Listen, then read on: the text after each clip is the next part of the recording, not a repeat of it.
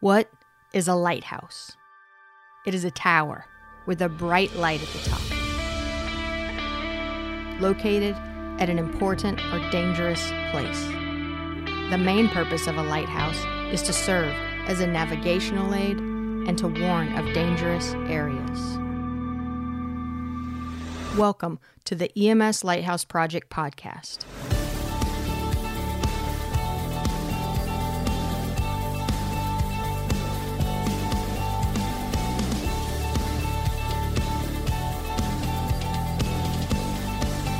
Illuminating the darkness of current EMS clinical practice with the bright light of science. Here are your hosts, Dr. Jeff Jarvis and Mike Verkest. Howdy, y'all. This is Jeff. So, I came across a paper in the latest edition of Pre Hospital Emergency Care, and I just had to talk to y'all about it. Coincidentally, I was on a conference call discussing a presentation for EMS World. Now, as an aside, this presentation is going to be great. It really is, and y'all ought to come. The title of the presentation is Practice Changing Papers, and it's a panel discussion. And I have the honor of serving on that panel with the legendary Dr. Corey Slovis, Dr. Michael Daly, and Kenny Navarro. It's Thursday, October 17th at 4.30.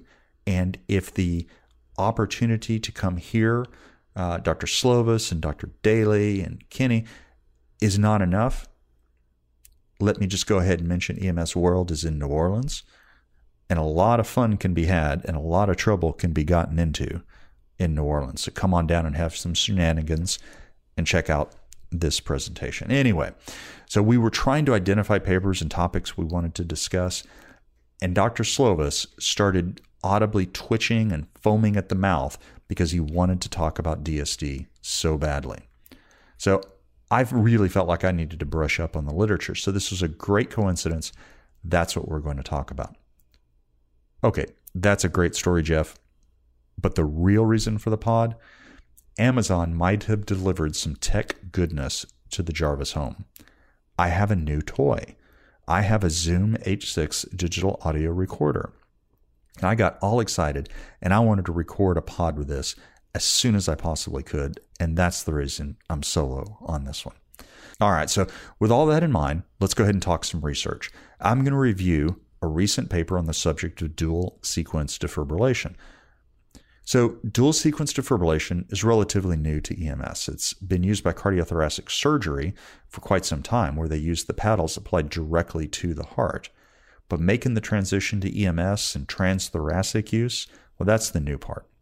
So, I first became aware of this when Dr. Jose Cabanas and Brent Myers talked about this and they published a case series that they did at Wake that showed DSD was effective at breaking refractory VFib. Now, unfortunately, it was a limited case series. If I remember correctly, it was like 10 patients. Now, none of those patients survived, but it did help get them out of VFib. So, limited evidence, certainly not practice changing by itself. There are a couple of theories about why DSD might be more successful than single defibrillation.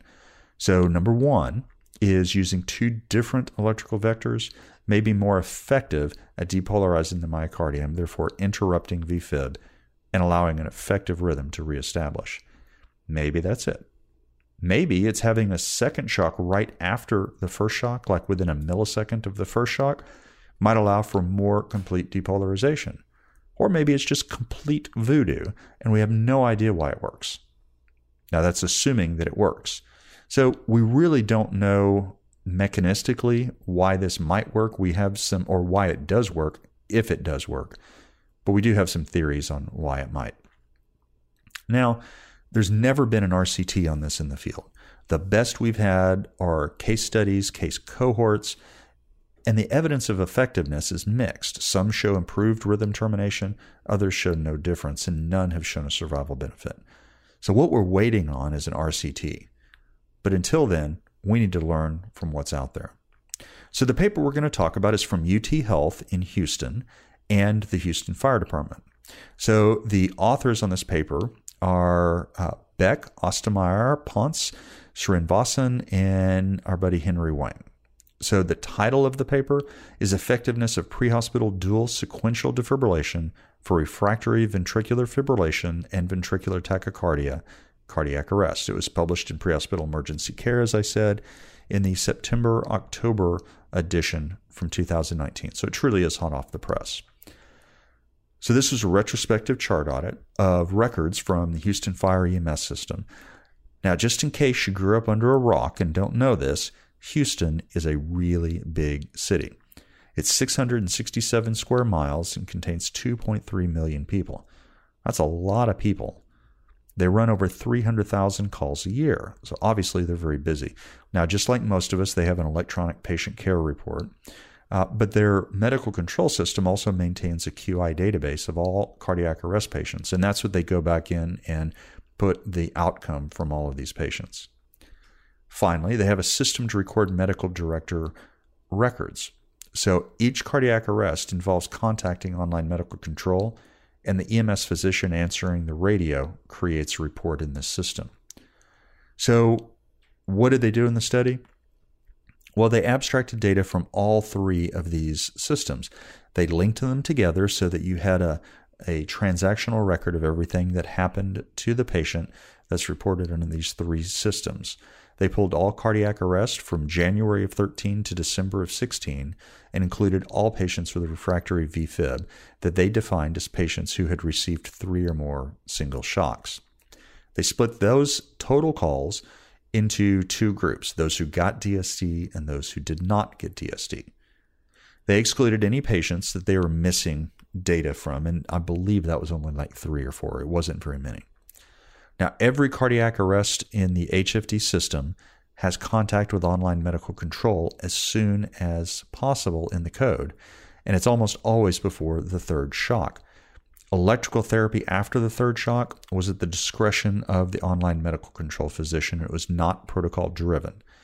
So that's one of the limitations of this study. So the outcomes they were looking at was the primary outcome was ROSC, uh, they were also looking at survival to hospital admission, 72 hour survival, and survival to hospital discharge. The way they looked at this was by performing a multivariable logistic regression for each one of those outcomes. So they did one for ROSC, and they compared DSD to SD or sole single shock defibrillation. And that was their primary predictor. So they did that for ROSC, then they repeated it for survival to hospital admission, and so on one of the strengths of logistic regression is you can control for other potential confounding variables. And they did. They adjusted this for all the usual predictors. So, age, gender, initial rhythm. Uh, they also adjusted for bystander CPR or uh, type of advanced airway. I think they also included whether it was witnessed or not. So they had a group of 310 total patients.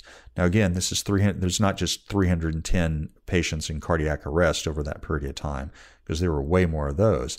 This is just 310 patients who were in VFib after at least three shocks. So the way it was distributed, there were 71 patients in the DSD group, and the majority, 239, only got single shocks. Now, I checked with the authors, and they clarified that there was dual sequence defibrillation, two monitors available for everybody. And in case you're wondering, they're using LifePak 12s or LifePak 15s. The majority were LifePak 15s, I think. So the two groups were pretty similar in terms of age, gender, witness status, bystander CPR, initial rhythm, airway type, and the number of initial standard shocks.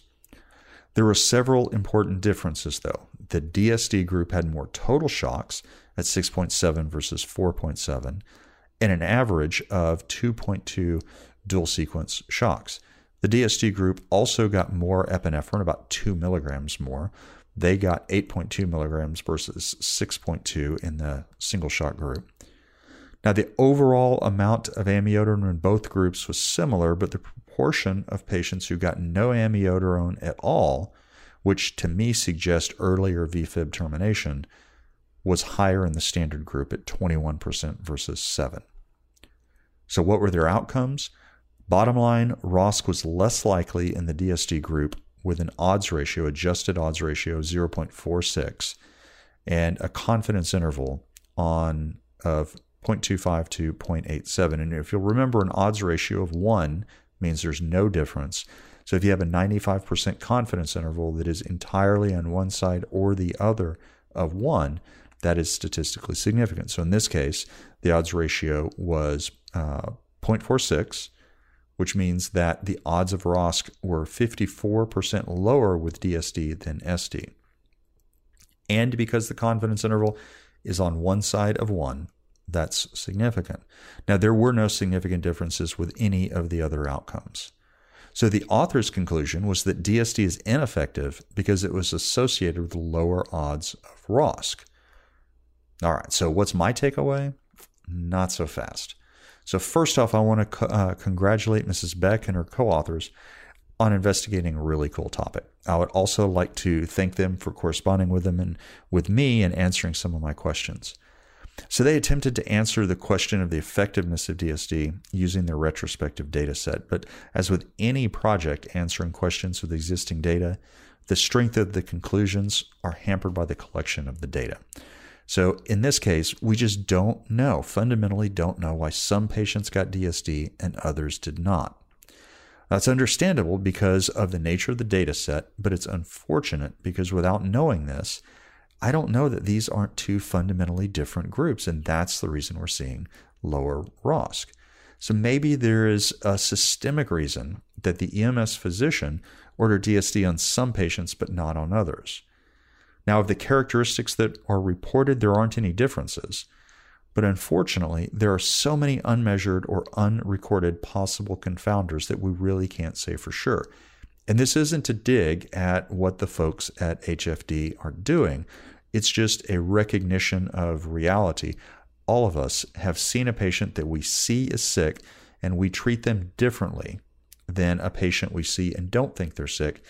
And that difference, we may not even be consciously aware of it, but we treat them differently. And it certainly doesn't end up in our chart. Now, I'm inclined to think that what we may be seeing here really is the effect of the duration of the resuscitation rather than the DSD itself. The DSD got more epinephrine and had more shocks, which would support a difference in the duration. But we don't know what that duration was. Now, the only difference here we see is less ROSC with DSD. Now, if we were seeing an impact of more epinephrine, as the authors suggest, well, then we would expect to see more ROSC, not less ROSC. So I don't think that's really it. Now, it could be uh, that, but for the epi, the difference with DSD would have been even larger, meaning there would be even less ROSC. I doubt that, but we just don't know. And finally, there were no other differences in any survival outcome, and ultimately, that's really what we care about. So, what we need here is an RCT. Now, fortunately, there's an RCT underway, and data collection has already stopped. It's a pilot study out of Sunnybrook Health Sciences Center, and they're using four regional EMS agencies, including the Toronto system. It's a cluster randomized controlled trial, and that basically means that each of the systems is going to switch. So, four months they're going to do one intervention, the next four months they'll do another, and another, and so on. And they're going to do this for a year. They are randomizing patients to one of three groups. Either they get DSD, or they get continued single dose defibrillation, just as is standard, or the third, and I think this is really clever, they're going to continue with a single shock, but they're going to alter the electrical vector following the second shock or following the uh, the third shock. So they're going to enroll people in this trial after the third shock fails. So everyone's going to get three single shocks. Then they go into one of these three groups. Now, this is a pilot study, which means it is not really designed to answer the question. It's designed to make sure that it's a feasible study and no harm is done. And that helps them generate what differences they're likely to see so they can adequately power a study to answer the question. We should have these results by the end of the year. Now, another question that's going to remain even after this RT is what is the impact of early DSD? Maybe we're not seeing an improvement in DSD in this paper because they waited too long to deploy it. Now, my system uses DSD and we do it after the first failed shock. Maybe that's the ticket. Maybe that's what would make a difference. But then again, maybe not. We just don't know. And in my system, we don't have enough data accumulated yet to really analyze it. So the bottom line here is at least until I get the results of the RCT, I'm not going to change my practice. Changing practice requires education, which costs money. There's also an opportunity cost because you're teaching this when you could be teaching something else. So maybe I shouldn't have implemented this to begin with. Um, and that's a fair argument if anybody wants to make it. You're absolutely right. Maybe I shouldn't have, but I did. And now that I have, I'm going to wait until I see some more evidence before I send uh, spend my system's resources on that change. Now, that's all I have to say on this paper. But I do want you to I want to let y'all know something.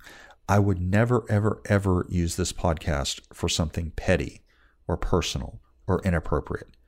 I would never say use this podcast to win a bet.